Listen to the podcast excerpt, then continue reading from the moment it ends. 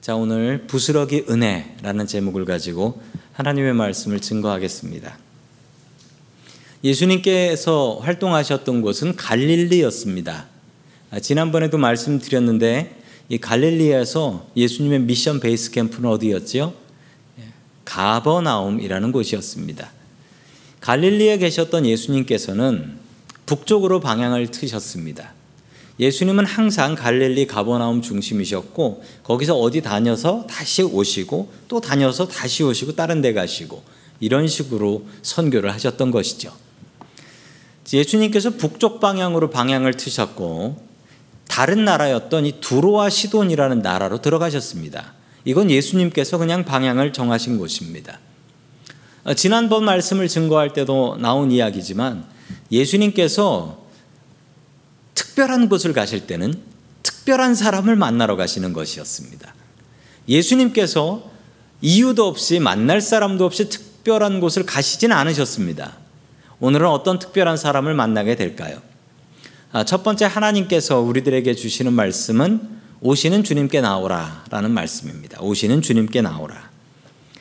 두로와 시돈이라는 지방은 어느 곳, 어느 지방이었냐면, 아, 조금 저기 지도를 보시면 됩니다. 이스라엘의 북쪽입니다. 아, 지도를 잘 보시면 저 두로하고 시돈 지방이 갈릴리 호수에서 얼마 멀지 않다라는 걸 보실 수가 있지요.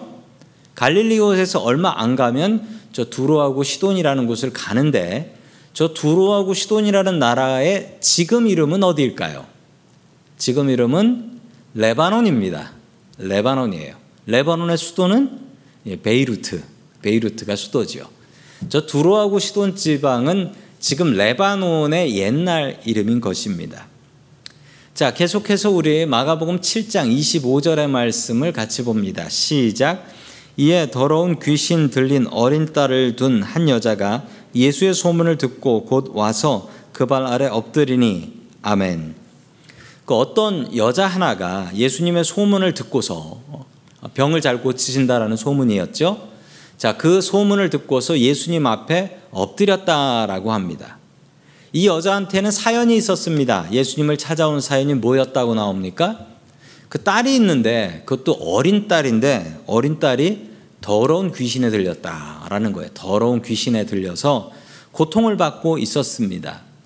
얼마나 어머니의 마음이 안타까웠겠습니까? 자식 아픈 것을 보는 아버지 어머니의 마음은 어떤지 성도님들도 경험해 보신 분들이 계시죠. 자식 아픈 건 정말 못 참을 일입니다. 이 여인에게 예수님께서 오셨다라는 소문은 정말 기쁜 소식 중에 기쁜 소식이었고, 어, 그분은, 그분은 죽은 사람도 살리셨다. 뭐, 믿을 수, 보지 못해서 믿을 수는 없지만, 어쨌든 대단한 분이라는 것을 알고 있었습니다. 자, 그리고 예수님 앞에 나와서 무릎 꿇은 게 아니라 어떻게 했다? 엎드렸다라고 합니다. 엎드렸다. 무릎 꿇었다라는 게 아니고 엎드렸다라는 거예요. 엎드렸다라는 건 그냥 진짜 땅바닥에 엎드렸다라는 겁니다. 이 여인이 예수님의 소문을 듣고 예수님 앞에 찾아왔습니다. 이 여인이 예수님 앞에 나온 것 같지요? 그런데 잘 아셔야 됩니다. 큰 그림을 보시면 이 여인이 예수님 앞에 나온 게 아닙니다. 예수님께서 이 여인한테 오신 거죠. 예수님께서 두루와 시돈으로 오지 않으셨다면 이 여인이 예수님 앞에 나올 수 있었을까요? 없습니다. 없습니다. 우리의 하나님, 우리의 예수님은 어떤 하나님이고 어떤 예수님이시냐? 오시는 하나님이시고 오시는 예수님입니다. 우리가 주님 앞에 오늘 이 자리에 나온 것 같습니다. 어, 세상의 유혹을 떨쳐버리고 우리 금요 성령 축제 내 발로 내가 걸어서 운전해서 온 것 같습니다. 성도 여러분, 그러나 그것은 착각입니다. 주님께서 우리를 위해서 이 자리에 오지 않으신다면 우리가 어디 가서 주님을 만날 수 있겠습니까? 주님께서 하늘 보좌를 버리고 이 자리에 오셨습니다. 이 땅에 오신 예수님을 생각하십시오. 주님께서 늘 우리에게 가까이 오십니다. 그러나 완전히 오시진 않습니다. 우리가 나아가야 됩니다. 성도 여러분, 이 여인처럼 간절한 기도의 제목을 가지고 주님 앞에 나아갈 수 있기를 주의 이름으로 간절히 축원합니다. 아멘. 네, 두 번째 하나님께서 우리들에게 주시는 말씀은 근심거리를 기독거리로 바꾸라라는 말씀입니다. 근심거리를 기독거리로 바꾸라. 마가복음은 복음서 중에 가장 짧습니다. 16장밖에 없어요. 16장. 오늘 말씀도 겨우 6절, 6절밖에 되지 않습니다. 하나의 이야기인데 겨우 6절. 이 마가복음의 특징은 압축이 돼 있고 빨리빨리 지나갑니다. 그래서 정신 바짝 차리고 봐야 됩니다. 그리고 마가복음을 보다가 좀 부족하다 싶으면 다른 복음서를 보면 조금 더 많이 설명이 되어 있는 경우가 있습니다. 오늘 이 이야기도 그렇습니다. 오늘 이 이야기는 마태복음에도 기록이 되어 있는데요. 그 마태복음에 보면 이 여인이 했던 행동에 대해서 이렇게 이야기를 하고 있습니다. 우리 마태복음 15장 22절을 같이 봅니다. 시작. 가나안 여자 하나가 그 지경에서 나와서 소리질러 이르되 주 다윗의 자손이여 나를 불쌍히 여기소서 내 딸이 흉하게 귀신 들렸나이다 하되 아멘. 아, 이 여자분은 솔직히 좀 무식한 여자분 같습니다. 왜냐하면 소리를 지르면서 쫓아오는데 너무 소리를 지르면서 쫓아와서 감당할 수가 없었습니다. 이 보통 이렇게 소리를 지르고 쫓아오면 제자들이 나서 가지고 제자들이 쫓아버립니다. 아, 그렇게 소리 지르지 말라고 쫓아버리는데 그것도 안 된 것 같아요. 그래서 제자들이 예수님께 아주 의외의 부탁을 합니다. 예수님, 저 여자를 좀 위로해서 그냥 집으로 돌려보내 주십시오. 시끄러워서 못 살겠습니다. 이 여자분이 얼마나 많이 소리를 질렀던 것일까요? 이 아주머니가 얼마나 소리를 많이 질렀는지 아주 그냥 무식한 여자분 같은 느낌이 팍팍 올라옵니다. 그런데 그 다음 절을 보면요. 완전히 반대 이야기가 나와요. 반전입니다. 트위스트가 있어요. 자, 우리 마가복음 7장 26절 말씀입니다. 시작. 그 여자는 헬라인이요 수로보닉의 족속이라 자기 딸에게서 귀신 쫓아내 주기를 간구하거늘 아멘. 여기서 좀 의아한 것이 뭐냐면 수로보닉의 족속이다라는 건 전혀 이상하지 않습니다. 왜냐하면 수로보닉의 사람들 사는 동네니까요. 그 동네에 그 동네 사람이 있다. 아무 이상이 없어요. 그런데 이 여자가 어떤 사람이라고요? 헬라인이라고 합니다. 그리스 사람.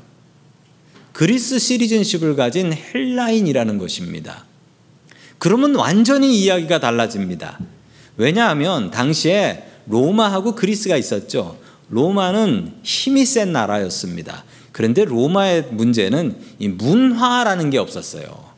그런데 문화는 누가 갖고 있었냐? 이 그리스라는 나라. 그리스 사람들은요, 철학을 이야기하고요, 문학을 이야기하고 연극을 이야기하는 아주 고상한 사람들이었다라는 사실입니다.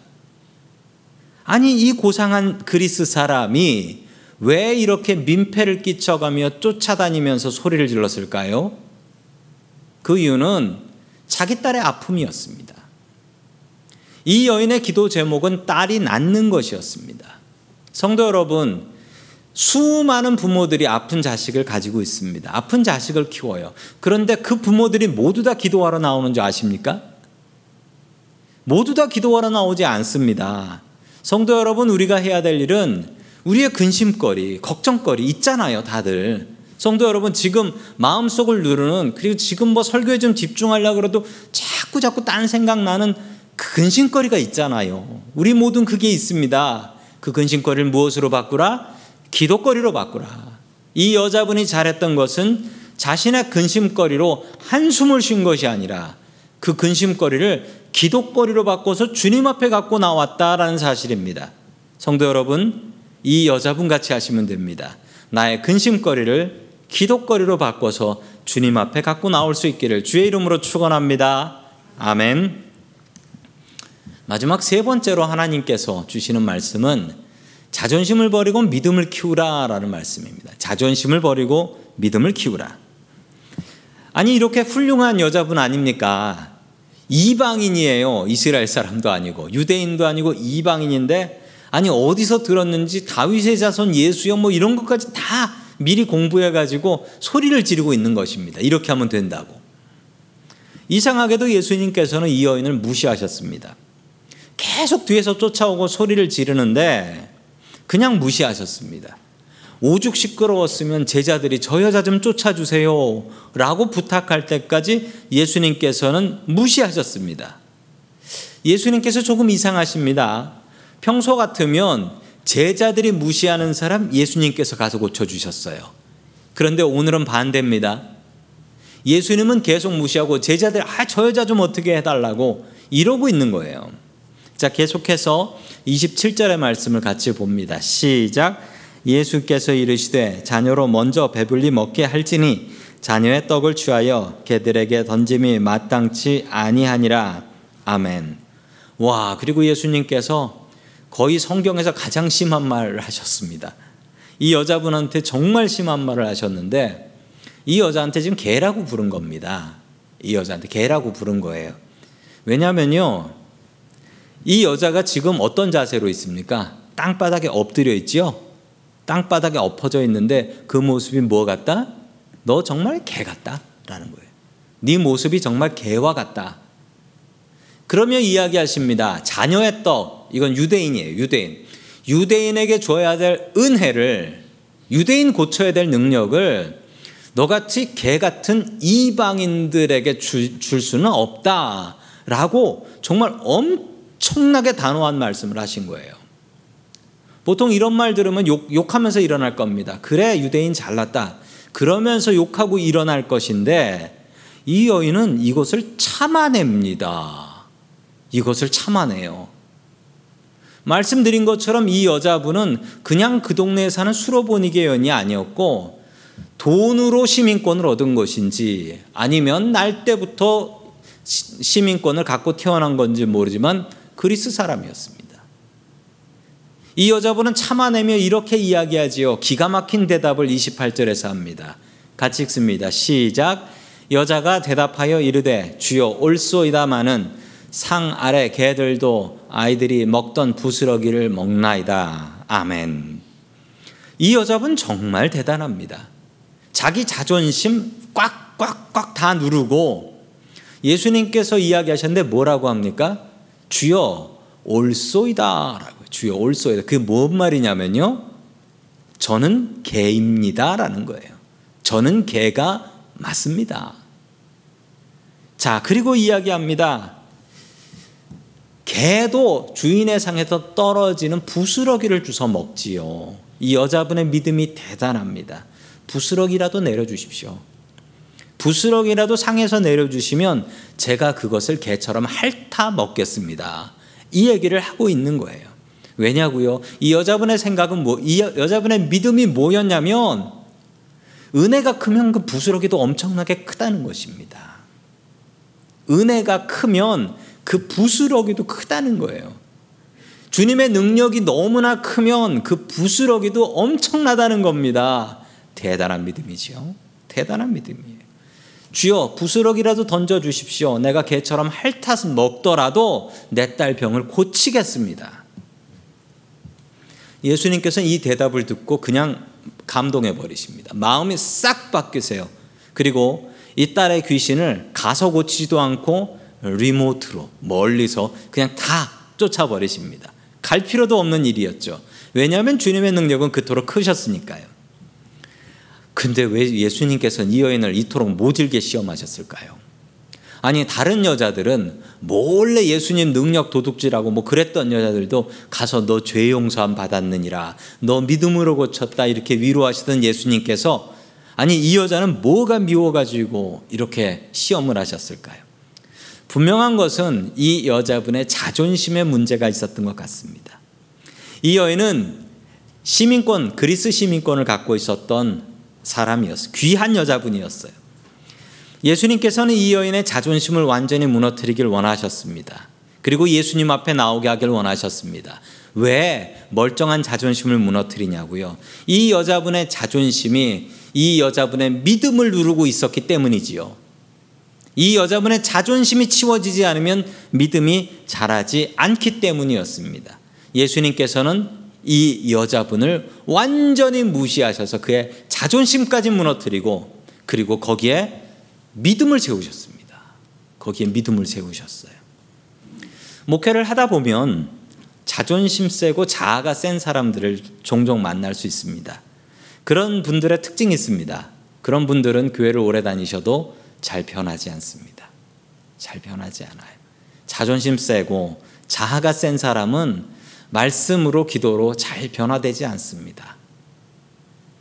자존심과 자아가 그분의 믿음을 누르고 있는 것입니다. 나는 이렇게 기도 안 해. 나는 이렇게 예배 안 해.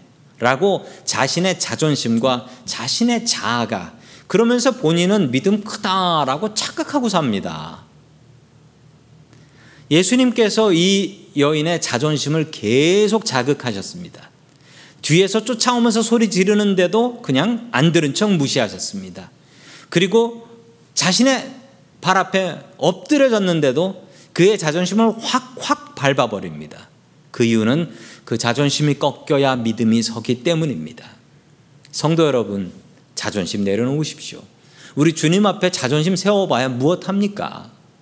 주님 앞에 나오십시오. 그리고 내가 주님 앞에 나아가는데 막는 것이 있습니다. 때로는 내 자존심이기도 하고, 때로는 나의 교만이기도 하고, 성도 여러분, 그것을 넘어서십시오. 극복하십시오. 던져버리십시오. 이 여자분처럼 자존심을 던져버리고 그 위에 믿음을 세울 수 있는 저와 성도 여러분들 될 수 있기를 주의 이름으로 간절히 축원합니다. 아멘. 다 함께 기도하겠습니다. 항상 나의 자리로 찾아오시는 고마우신 하나님 아버지, 오늘도 주님을 만나게 해주시니 감사드립니다. 주님, 내 속에는 내가 너무도 많아서 주님의 자리가 없습니다. 수로 보니게 여인의 모습이 나의 모습임을 고백하며 회개합니다. 믿음의 장애물들을 정리할 수 있게 도와주시옵소서. 온전한 믿음으로 주님 앞에 나아갈 수 있게 도와주시옵소서. 수로 보니게 여인처럼 자존심 내려놓고 큰 믿음 갖게 하여 주시옵소서. 믿음의 근원이 되시는 예수 그리스도의 이름으로 기도드립니다. 아멘.